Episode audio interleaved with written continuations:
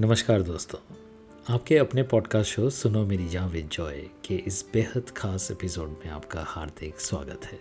इस podcast show को आपने जो बेशुमार प्यार दिया है, उसके लिए मैं तहे दिल से आपका शुक्रगुजार हूँ। मैं हूँ आपका हम सफ़र जॉय और इस पॉडकास्ट शो में मैं आपके साथ तय करूँगा चंद लम्हों का वो सफ़र, जिसमें हम ज़िंदगी को थोड़ा बेहतरीन बनाने की, उसे थोड़ा सा बेहतर जीने की कोशिश करेंगे। कच्चे मकान जितने थे बारिश में बह गए, वरना जो मेरा दुख था, वो दुख उम्र भर का था। अख्तर होशियारपुरी साहब ने ज़िंदगी के दुखों को, ज़िंदगी के दिए घावों को अपने इस शेर में जैसा बयां किया है, दुनिया वाकई में उतनी ही मुश्किल और कठोर है। और मैं समझता हूँ कि उन्हीं हालातों से बाहर निकलना या फिर अपने दुखों और गमों को अपनाकर ज़िंदगी में सर उठाकर जीना ही एक सही मायने में जीने का सही तरीका है। और ये पॉडकास्ट शो उसी तरफ़ पढ़ने का एक छोटा सा प्रयास है। मेरा मानना है कि अगर हम कामयाब लोगों की ज़िंदगी में झाँक कर देखें और समझें कि कैसे उन्होंने अपने दुखों को, अपने घावों को झेला, उनका सामना किया, अपने ज़ख्मों को भरा और उससे अगर हम सीख ले सकें तो हम भी शायद ज़िंदगी को थोड़ा बेहतर बना सकते हैं। अपने कुछ दुखों को आखिरकार सुख में बदल सकते हैं। और इस पॉडकास्ट शो का मकसद ही है आपके सामने, आपके रूबरू ऐसी ही सच्ची कहानियाँ लेके आना, जो हमें सही मायने में सही सीख दे सकें और ज़िंदगी से जूझने में हमारी मदद कर सकें। और आज की ये कहानी एक ऐसे इंसान के बारे में है जिन्होंने अपनी सारी उम्र ज़िंदगी से जूझते, लड़ते, झगड़ते गुजार दी। मगर कभी ज़िंदगी से परेशान नहीं हुए, कभी हार नहीं मानी और आखिरकार उन्होंने भी अपने गमों को खुशियों में तब्दील कर ही लिया। अपनी हार को जीत में बदल ही डाली और वो भी कैसी शानदार जीत, ऐसी जीत जिसे दुनिया हमेशा याद रखेगी। इनकी कहानी हम सभी के लिए एक सीख है। ऐसी सीख जिसे हमें कभी नहीं भूलनी चाहिए। असीम धैर्य की सीख, कभी हार न मानने की सीख। हमेशा मेहनत करते रहने की सीख, असफलता से ना घबराने की सीख, मुश्किल हालातों से ना डरने की सीख। इनकी ज़िंदगी वो मास्टर क्लास है जिसमें हम जानेंगे कि हम ज़िंदगी में कभी असफल हो ही नहीं सकते जब तक हम जीतने की कोशिश बंद ना कर दें। इनकी कहानी ये दर्शाती है कि ज़िंदगी में सफलता उम्र का तकाजा नहीं करती। अगर आप में लड़ने की हिम्मत हो तो सफलता आपके दरवाजे पर कभी भी दस्तक दे सकती है। फिर चाहे आपकी उम्र साठ, सत्तर से ऊपर ही क्यों ना हो। दोस्तों, ये कहानी है उस इंसान की जिसने बार बार ज़िंदगी से मुँह की खाकर भी कभी हार नहीं मानी। ये कहानी उस इंसान की है जो बावर्ची तो नहीं थे मगर फिर भी उन्होंने विश्व को एक ऐसी रेसिपी दी, जिससे आज पृथ्वी के हर कोने में लोग उसका आनंद उठाते हैं। जी हाँ दोस्तों, आज की कहानी के किरदार को हम सबने खाने के पैकेट पर देखा होगा। आज की ये कहानी है के के फाउंडर की। आज की ये कहानी है कर्नल सैंडर्स की। दोस्तों, कर्नल सैंडर्स की ज़िंदगी के सफ़र में उनके सूटकेस में जो एसेंशियल आइटम्स थे वो आपके सूटकेस में भी होनी चाहिए। इसका और कोई विकल्प नहीं है। आपके अंदर धैर्य यानी पेशेंस होनी ही चाहिए। ज़िंदगी एक लंबी दौड़ है और उसमें कई उतार चढ़ाव आते ही हैं। कई चुनौतियों का सामना करना ही पड़ता है। बुरे वक्त और बुरे दौर से गुज़रना ही पड़ता है। और ऐसे में सिर्फ़ एक ही चीज़ है जो हमारा हौसला, हमारी उम्मीदों को ज़िंदा रखता है। वो है धैर्य, हमारा पेशेंस पेशेंस ही हमको सिखाता है कि किसी भी कीमत पर हार नहीं माननी है। लंबी रात के बाद सूरज की पहली किरण का इंतज़ार करना ही है। एक लंबे टनल के बाद रोशनी का इंतज़ार करना ही है।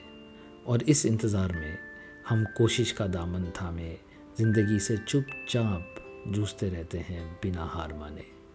सफलता अंत में ऐसे ही मिलती है। और ये बखूबी दर्शाती है कर्नल सैंडर्स की ज़िंदगी। चलिए दोस्तों, आज का ये सफ़र शुरू करते हैं और नज़दीक से जानते हैं कर्नल सैंडर्स और के की ये अद्भुत, रोचक और इंस्पायरिंग कहानी। कोशिश भी कर, उम्मीद भी रख, रास्ता भी चुन। फिर इसके बाद थोड़ा मुकद्दर तलाश कर।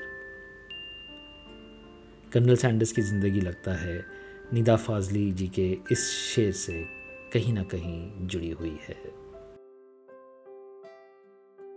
कर्नल सैंडर्स ने कोशिश में कभी कंजूसी नहीं की, बल्कि वो इस मामले में दिलदार ही थे। उन्होंने कई रास्ते चुने और सबसे उम्मीदें भी रखी। मगर लगता है मुकद्दर ने उनका साथ देने में काफ़ी इंतज़ार करवाया। हार्लन डेविड सैंडर्स की ज़िंदगी की शुरुआत बहुत ख़राब रही। उनका बचपन बहुत ही मुश्किल हालातों से गुजरा। हलन सैंडर्स का जन्म यूएस के हेनरीविल, इंडियाना में 9 सितंबर 1890 में हुआ। उनके पिता एक किसान थे, मगर पैर टूटने की वजह से वो और खेती नहीं कर पाए। और फिर कुछ साल तक उन्होंने कसाई का काम किया और फिर वो चल बसे। तब सैंडर्स की उम्र पाँच साल की थी। दो छोटे भाइयों की ज़िम्मेदारी अब सैंडर्स और उनकी माँ के ऊपर थी। ऐसा कहा जाता है कि सैंडर्स की माँ नौकरी की तलाश में कई दिन घर से बाहर रहती थीं। ऐसे में घर की सारी ज़िम्मेदारी सैंडर्स के नाजुक कंधों पर आ गई। सैंडर्स ने घर के गुजारे के लिए, अपने भाई बहनों को खाना खिलाने के लिए छोटी सी उम्र में ही बावर्ची का काम भी किया। और दस साल की उम्र तक वो अच्छा खाना बनाना भी सीख गए थे। उसके बाद सैंडर्स खेत में काम करने लगे।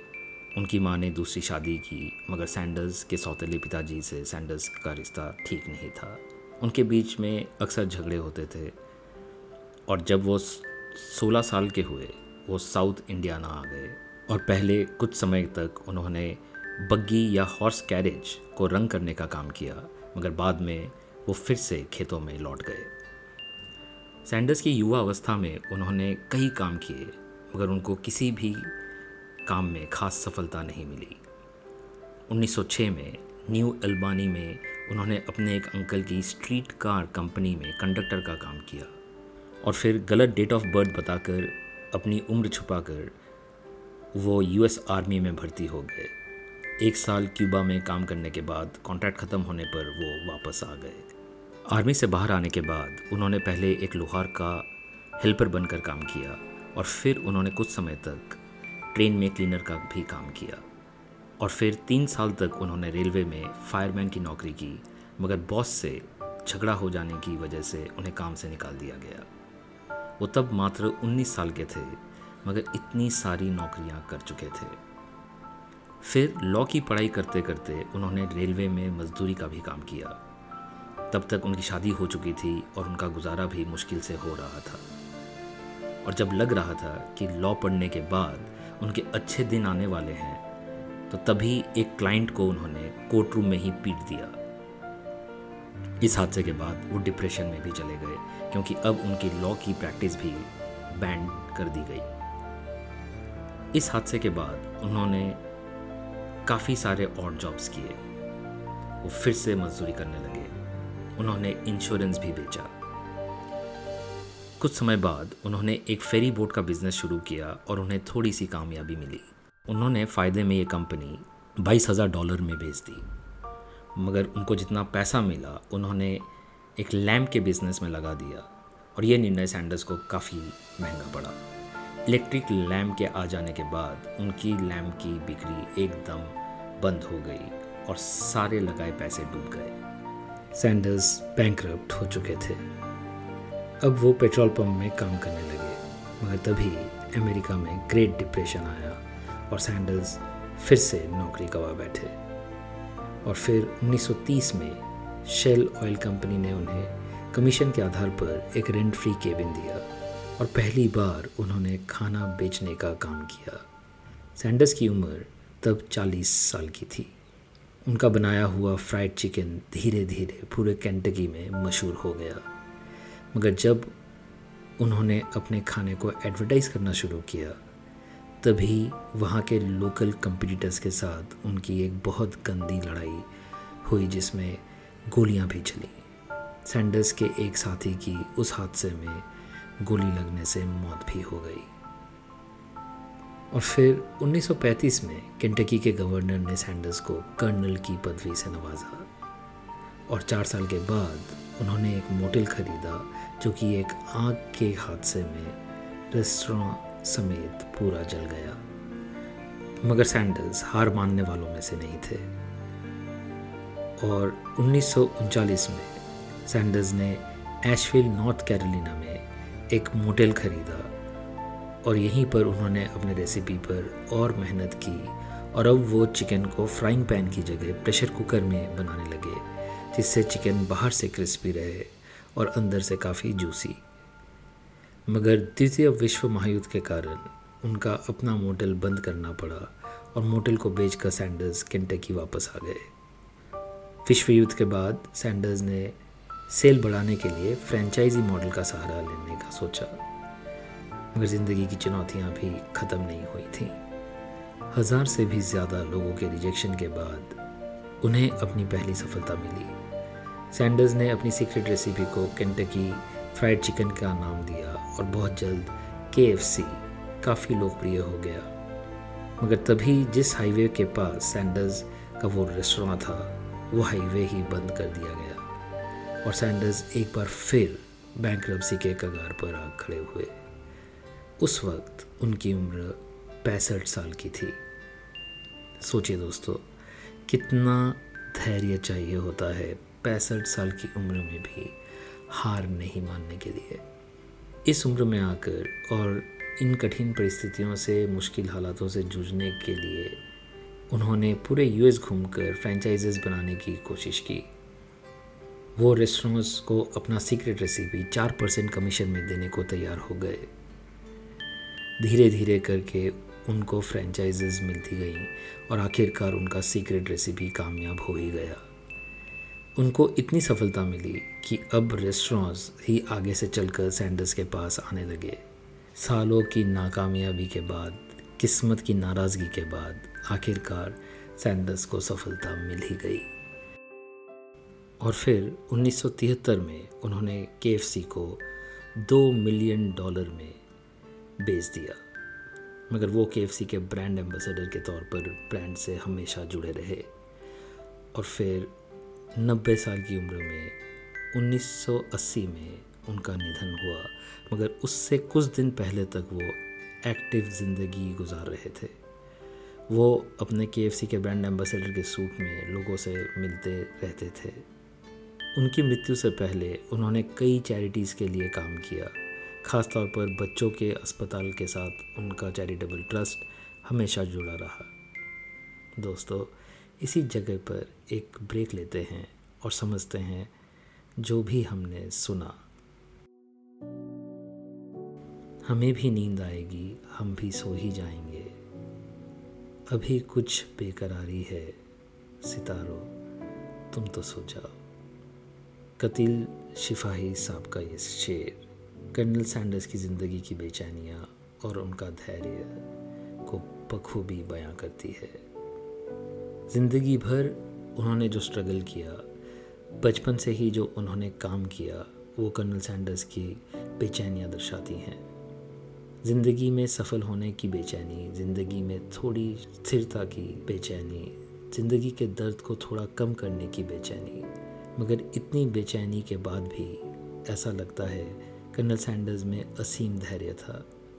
वो धैर्य या पेशेंस जिसने उन्हें कभी निराश होने नहीं दिया, उन्हें हमेशा कोशिश करते रहने के लिए प्रेरित किया। सुनने में जितना आसान लगता है, करने में उतना ही मुश्किल। दशकों तक बिना सफलता के प्रयास किए जाना, ज़िंदगी से लड़ते जाना और फिर सफलता मिलने के बाद फिर से सब कुछ खो देना और फिर ढलती उम्र में फिर से एक नई शुरुआत करना, उसी उत्साह के साथ, उसी उमंग के साथ और आखिरकार दुनिया को एक ऐसी रेसिपी देना जिससे सदियों तक पूरे विश्व में लोग पसंद करें। ये कोई साधारण बात तो नहीं हो सकती। मगर ये करिश्मा कर्नल सैंडर्स ने कर दिखाया। खराब बचपन के बाद पढ़ाई पूरी ना कर पाने के बावजूद सैकड़ों नौकरियाँ पकड़कर छोड़ने के बाद हिंसा के एक हादसे में अपने बिज़नेस पार्टनर को खो देने के बाद दो दो बार बैंक से गुजरने के बाद, ये कर्नल सैंडर्स के सूटकेस का एसेंशियल आइटम ही था, जो उन्हें आखिरकार सफलता के मकाम पर ले ही आया। उन्हें के का फाउंडर बना ही दिया। कर्नल सैंडर्स की ज़िंदगी एक मिसाल है कि आपके पास अगर आपके सूटकेस में असीम धैर्य और हार ना मानने का जज्बा हो हर कीमत पर आगे चलते जाने का जज्बा हो तो दुनिया की कोई भी ताकत आपको कामयाब होने से रोक नहीं सकती। और कर्नल सैंडर्स की कामयाबी के क्या कहने? साठ साल की उम्र के बाद ही उनको सही मायने में कामयाबी मिली। कर्नल सैंडर्स की ज़िंदगी हम सभी के लिए एक सबक है, जो ज़िंदगी के छोटी छोटी चुनौतियों से हार मान लेते हैं। हम छोटे से छोटे हार के आगे घुटने टेक देते हैं। कर्नल सैंडर्स की ज़िंदगी दर्शाती है कि धैर्य है तो सब कुछ संभव है। अगर हार ना मानने का जज्बा है तो हर जीत संभव है।